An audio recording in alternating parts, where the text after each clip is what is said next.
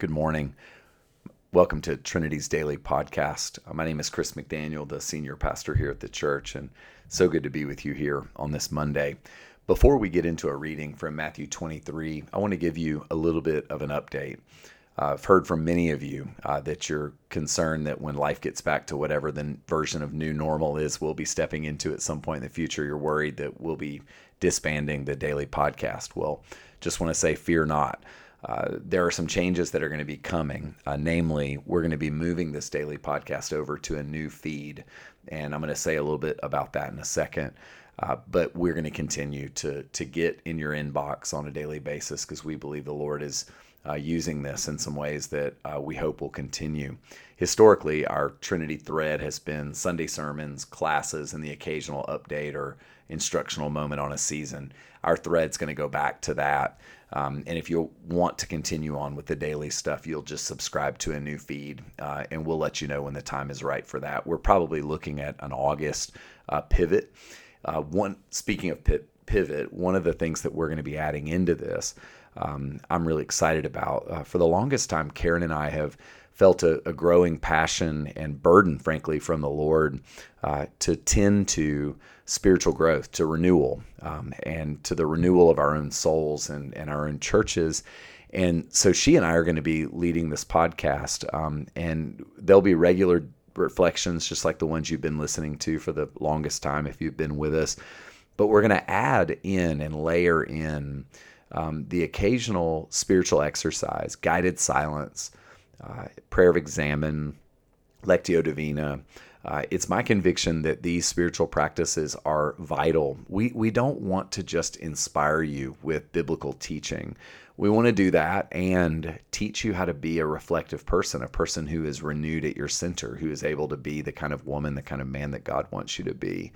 And I believe that these practices are going to be a real enhancement uh, in addition to the, the daily reflections that we're doing. So I hope you'll you'll join us when the time is right for us to pivot over. And of course, we'll give lots of warning pre-notice on exactly how to do that. But just wanted to give you a little update before we look at the word today.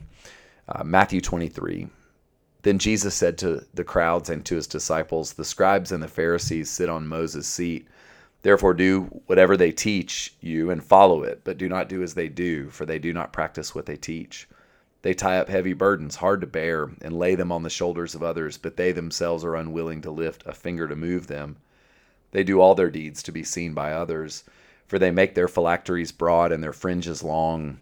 They love to have the place of honor at banquets and the best seats in the synagogues, and to be greeted with respect in the marketplaces, and to have people call them rabbi. But you are not to be called rabbi, for you have one teacher, and you are all students.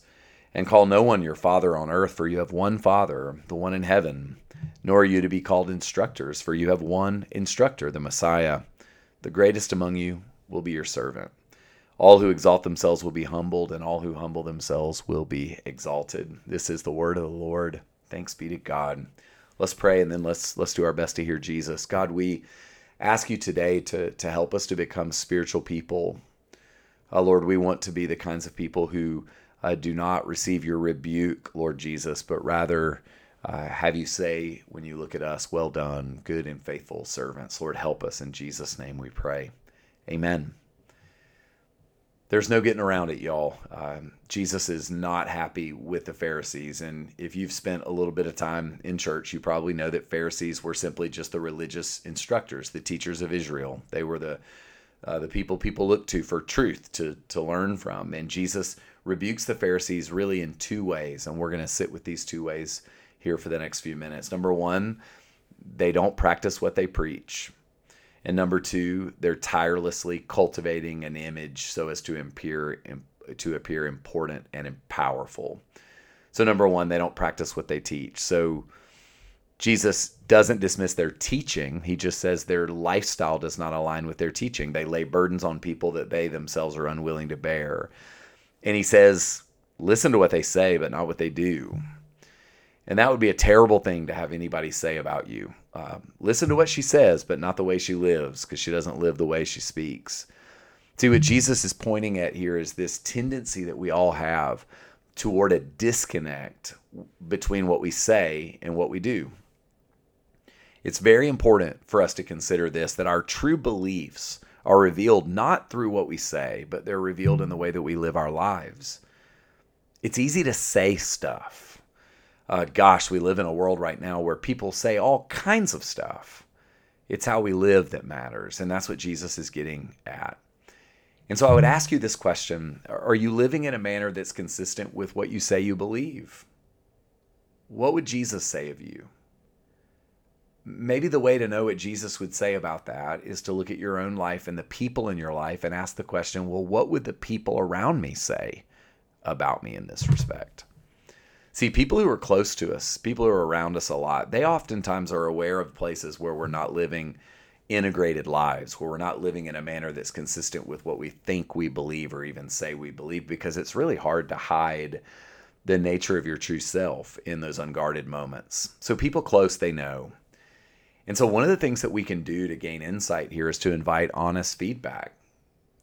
Not with everybody. Don't don't just ask everybody to anyone and everyone to tell you exactly what they think about you, but who are those trusted companions? People that you believe have your your best interest at heart. One great way to grow in this area of putting our finger on incongruencies or, or places where we're disintegrated is to ask people whom we trust to say, could you point out blind spots, places of incongruency in me? And then when we do that, we have to actually endeavor to refrain from being defensive. We can't lash out after we ask for input. I think the Lord would invite all of us to make changes in our lifestyle when we spot inconsistencies. But before we can make those changes, we actually have to ask people to help us see.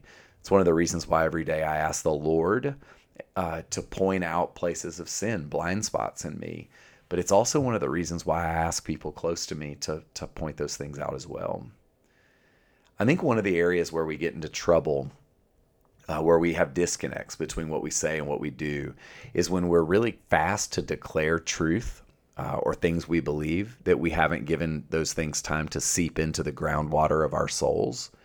We live in a world, y'all, where we rush with our words. We we read something and then get excited about it and then we externalize it when we haven't had time to really assimilate whatever that new thing we believe. We haven't had time to assimilate it into our actual lived experience and then incongruencies, inconsistencies show up. So I would encourage you to be deliberate, to slow down, uh, to seek to integrate truth into your life so that when you do speak, your words will actually carry real and meaningful weight. See, the Pharisees weren't doing this, and Jesus rebuked them for not practicing what they preached. The second thing that Jesus did in terms of bringing a rebuke to the Pharisees that I think we need to consider is that the Pharisees spent a lot of time and energy working to appear significant, powerful, and important. See, they were cultivating an image. Image was actually everything for them. And in that respect, I think we live in a in a time where we are tempted by the same things the Pharisees are tempted by. See, their their temptation was to cultivate a religious image, right? Uh, we read in the passage that their phylacteries were broad, which is a nod to their religious garments, that they sought public affirmation, the best seats, the way they wore their clothes, the way they prayed their prayers. They, they wanted to be honored. But all of that just means that power and position and security and significance were really important to them. And if we're honest, we crave the same things they crave. Maybe you don't uh, preen an image by prancing around in certain religious garments. Now, I certainly know some Anglican friends who would be tempted along those lines. Um, maybe for you, it's projecting an image on social media or uh, fudging your resume a little bit to make you appear more significant than you are. We fall into this trap all the time. And the question we have to ask ourselves is why? Why did the Pharisees fall in the trap of trying to appear more important and significant than they are? I think we do the same sinning for the same reasons. When our identity is not rooted and grounded, when we don't have a hidden rootedness in God, then we live for only external invisible things. If you think about a tree with a very shallow root system, if everything is visible and nothing is invisible, then that structure is bound to fall when adversity comes, when a storm comes. And so, if we're focusing all of our energy on cultivating uh, security through success or physical appearance or intelligence or uh, what we wear or where we work or how we how we look or um, our jobs, whatever it is, we're focusing on things that can't ever really anchor us and root us in. And what Jesus was basically saying about the Pharisees is what I think he would say to you and me tend to the hidden, tend to that which is under the current.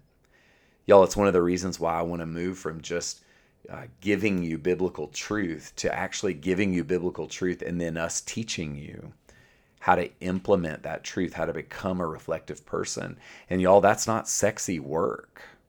See, a lot of times we would rather just be inspired when really what we need is a kind of inspiration that then invites us into practices like silence, solitude, examen, lectio. And by God's grace, I we want to teach you how to do that. Uh, we don't want you to be the kind of person that feels like you you should know more than you do, but you're afraid to ask. And so one of the things that we're going to do in this podcast is we're going to show you how to do this life with God so that you have a hidden life with God. Because I think that's actually what keeps us from succumbing to the sins of the Pharisees. So, where are you currently being tempted to ground your worth in temporal things? Maybe it's time to name those things and ask God for grace. I'd like to pray for us before we go. God, I thank you for my friends listening today. I pray that you would give us the strength to look at our lives, Lord, to ask you for grace and for help and I pray, Lord, that you would uh, touch us, help us, change us. In Jesus' name, amen.